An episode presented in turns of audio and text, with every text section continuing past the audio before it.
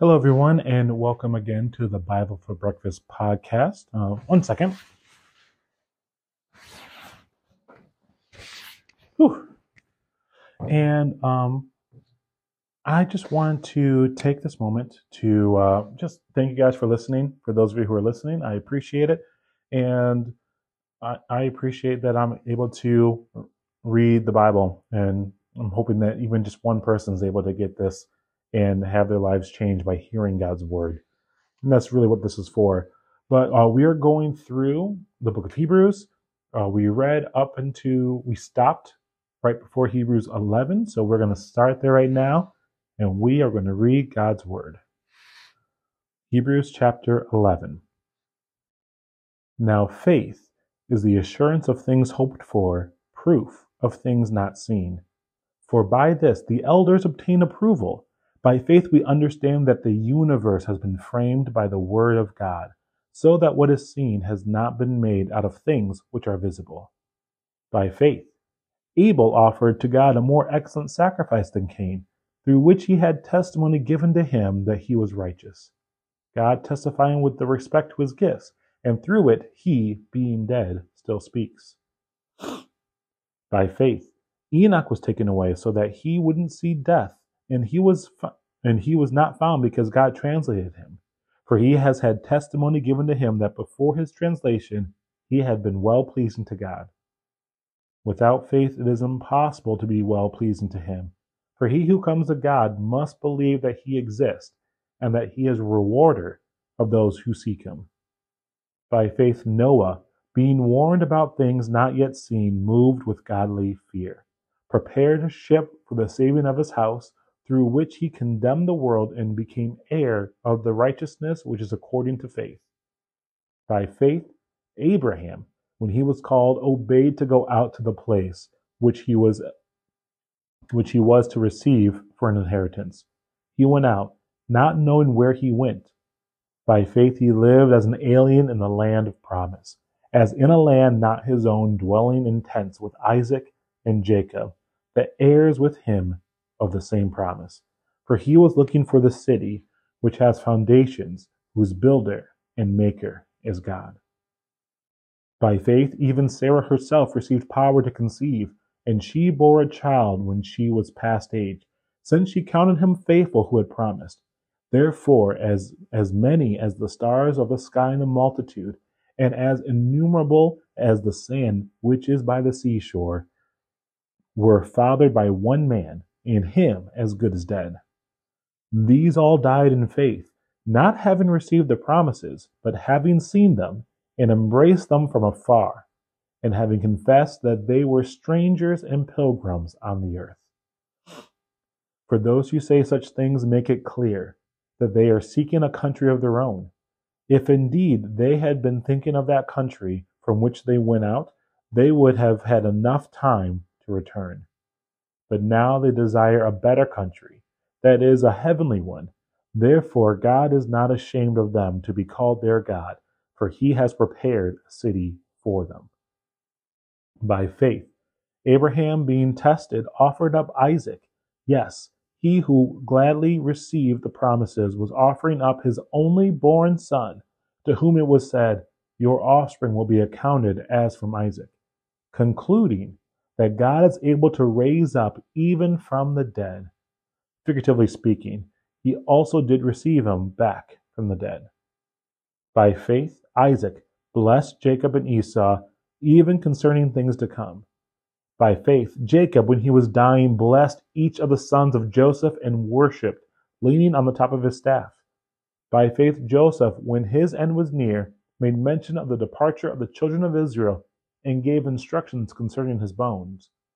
By faith, Moses, when he was born, was hidden for three months by his parents because they saw that he was a beautiful child and they were not afraid of the king's commandment.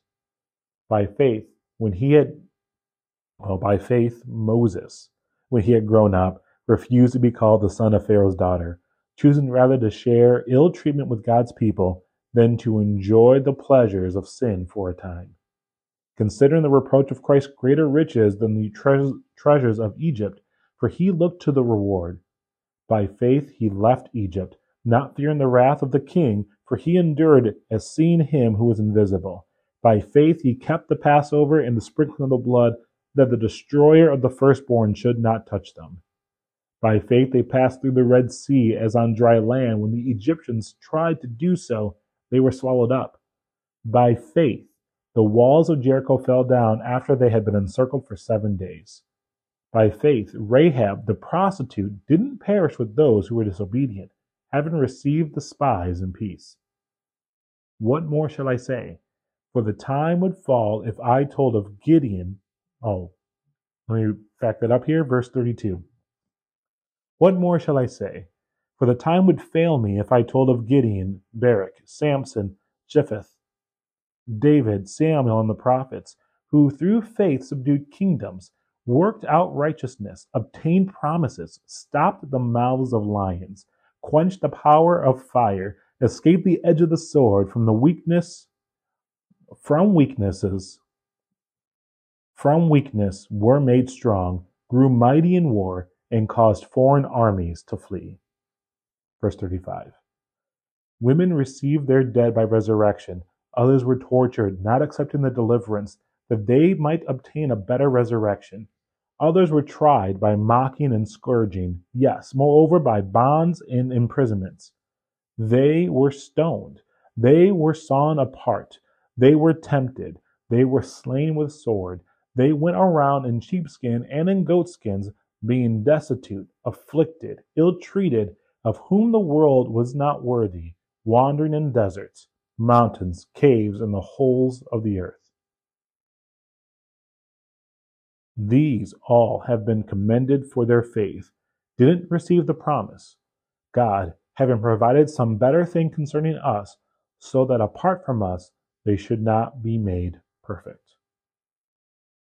And before we move on, like this, so many times I've heard this chapter being read, and um, it, it doesn't switch into a different version a different translation of the Bible makes things kind of hit and see things a little bit differently. Things I never really noticed, or or things that just punched out differently than this. As we talk about this, the, the Hall of Faith, uh, is some people call this. This is like the your your pinnacles, the people who you're supposed to emulate, who through faith and patience inherited the promise. Uh, these are the people who are so detrimental to our detrimental. They are so not detrimental, but so such a pillar to our Christian faith that, like, looking through this, all the things that have happened here, that by faith, all these things happen. And um, so there is a bunch of books out there, um, but the one that's kind of one of the most common ones that I've that I've read is uh, Napoleon Hill's Think and Grow Rich.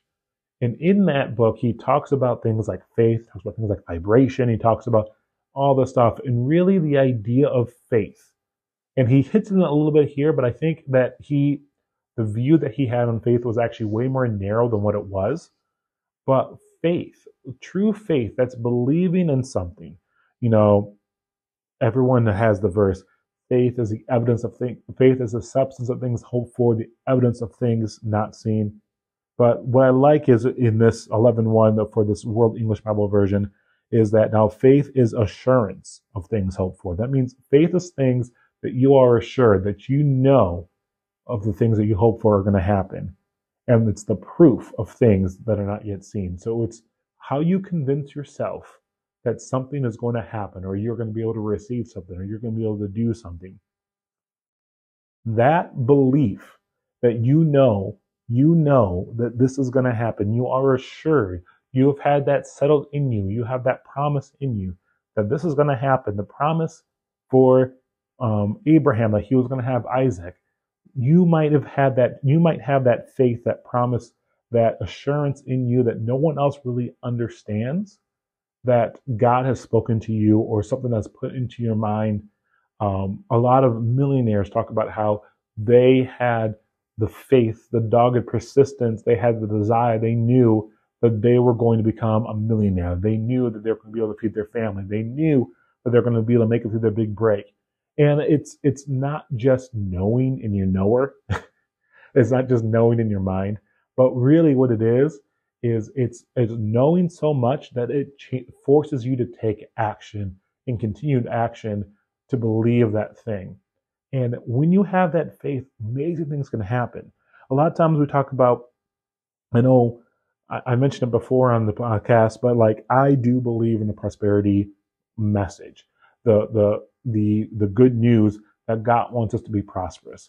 And I believe that not that we're all going to have private jets and fly everywhere, but I believe that if you follow God's principles, if you follow God's laws, if you do what He says, if you truly are doing what He says and not just what a preacher says, but if you're reading the Word, you're meditating on it, you're going after it, that God is a rewarder of those who seek Him, that God is going to go after them, that God's going to give them what they are looking for. But on top of that, that you're going to feel that you are prosperous. And the only way you can do that is through faith, is through you believing that what you're doing is going to pay off. That what you're doing is going to pay off. And so, yeah, I mean, this just hits so well. Like, I, I could really read this all over again. And, and Paul is just writing about, you know, by faith, all these things happened. Jericho fell. Uh, Rahab didn't perish. Um, Moses was able to leave Egypt. Like all these things that they believe that there was a better way, a better day, a day ahead of them they're going towards, and they could live a long and, ha- and long and happy life. And I hope uh, for whoever's listened to this, and if you need to hear this, God wants you to live a long and happy life. He wants you to live a long, happy life because that life is going to be encouraging to Him. It's it's it's for His glory. It's for His work.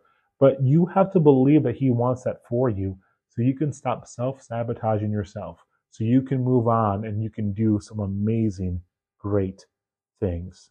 So that's chapter 11. Uh, let's move on to chapter 12, and then I'll try to wrap this up very quickly. Chapter 12.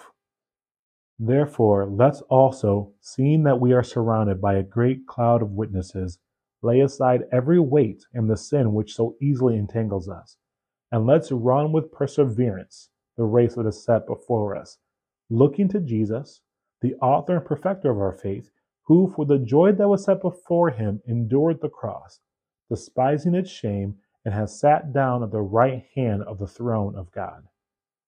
For consider him who has endured such contradictions of sinners against himself, that you don't grow weary, fainting in your souls. You have not yet resisted to blood, striving against sin. You have forgotten the exhortation which reasons with you as with children. My son, do not take lightly the chastening of the Lord, nor faint when you are reproved by him. For whom the Lord loves, he disciplines, and chastises every son whom he receives. It is for discipline that you endure. God deals with you as with children. For what son is there whom his father doesn't discipline? But if you are without discipline, of which all have been made partakers, then you are illegitimate and not children. Furthermore, we have the fathers of our flesh to chasten us, and we pay them respect. Shall we not much rather be in subjection to the Father of spirits and live? For they indeed for a few days disciplined us as seemed good to them, but he, for our profit, that we may be partakers of his holiness. All chastening seems, to, seems for the present to be not joyous, but grievous. Yet afterward it yields the peaceful fruit of righteousness to those who have been trained by it. Therefore, lift up the hands that hang down and the feeble knees, and make straight paths for your feet. So what is lame may not be dislocated, but rather healed. Follow after peace with all men and the sanctification without which no man will see the Lord. Looking carefully, lest there be any man who falls short of the grace of God, lest any root of bitterness springing up trouble you and may be defiled by it. Lest there be any sexual immoral person or profane person like Esau, who sold his birthright for one meal. For you know that even when he afterward desired to inherit the blessing, he was rejected, for he found no place for a change of mind, though he sought it diligently with tears. For you have not come to a mountain that might be touched, and that burned with fire, to blackness and darkness, storm, the sound of trumpet, and the voice of words, which those who heard it begged that no one, that not one more word should be spoken to them, for they could not stand that which was commanded. If even an animal touches the mountain, it shall be stoned. So fearful was the appearance that Moses said, I am terrified and trembling. But you have come to Mount Zion and to the city of the living God, the heavenly Jerusalem, and to the innumerable multitudes of angels, to the festal gathering and assembly of the firstborn who are enrolled in heaven, to God, the judge of all, to the spirits of just men made perfect, to Jesus, the mediator of a new covenant, and to the blood of sprinkling that speaks better than that of Abel. See that you don't refuse him who speaks. For if they didn't escape when they refused him, who warned on the earth, how much more will we not escape who turn away from him who warns from heaven? Whose voice shook the earth then? But now he has promised, saying, Yet, once more, I will shake not only the earth, but also the heavens. This phrase, yet once more, signifies the removing of those things that are shaken as of things that have that have been made, that those things which are not shaken may remain. Therefore, receiving a kingdom that can't be shaken, let's have grace, through which we serve God acceptably with reverence and awe, for our God is a consuming fire. Man, I am just floored reading the word and just looking at it with fresh eyes. And if you always read from the World English Bible version, then I I think you should read from a different version. Try King James, New King James, Amplified, uh, ESV. Just try a different version or a paraphrase to have something else be pulled from the text from you. Words that either trip you up or words that just stick with you in a different way. And let us remember that we are surrounded by a great cloud of witnesses so that we can throw off everything that holds us back and get rid of the sin that so easily snares us, entangles us. That this faith that God wants us to have, that Paul was talking to the, the church to have, this faith that you can have is faith that knowing that God has a promise for you and that you can run with reckless abandon, that you can run going full force, never stopping, never having to, that, that you can get to the promise that God has, knowing that it's going to happen. It's not out of fear. Like a lot of times we are afraid that we are not going to be able to have what God has for us. And let me just tell you this right now it's not that we are afraid, or it's not that we should be. We should not be afraid because we know, because, because of God, we are going to have and get what God has for us.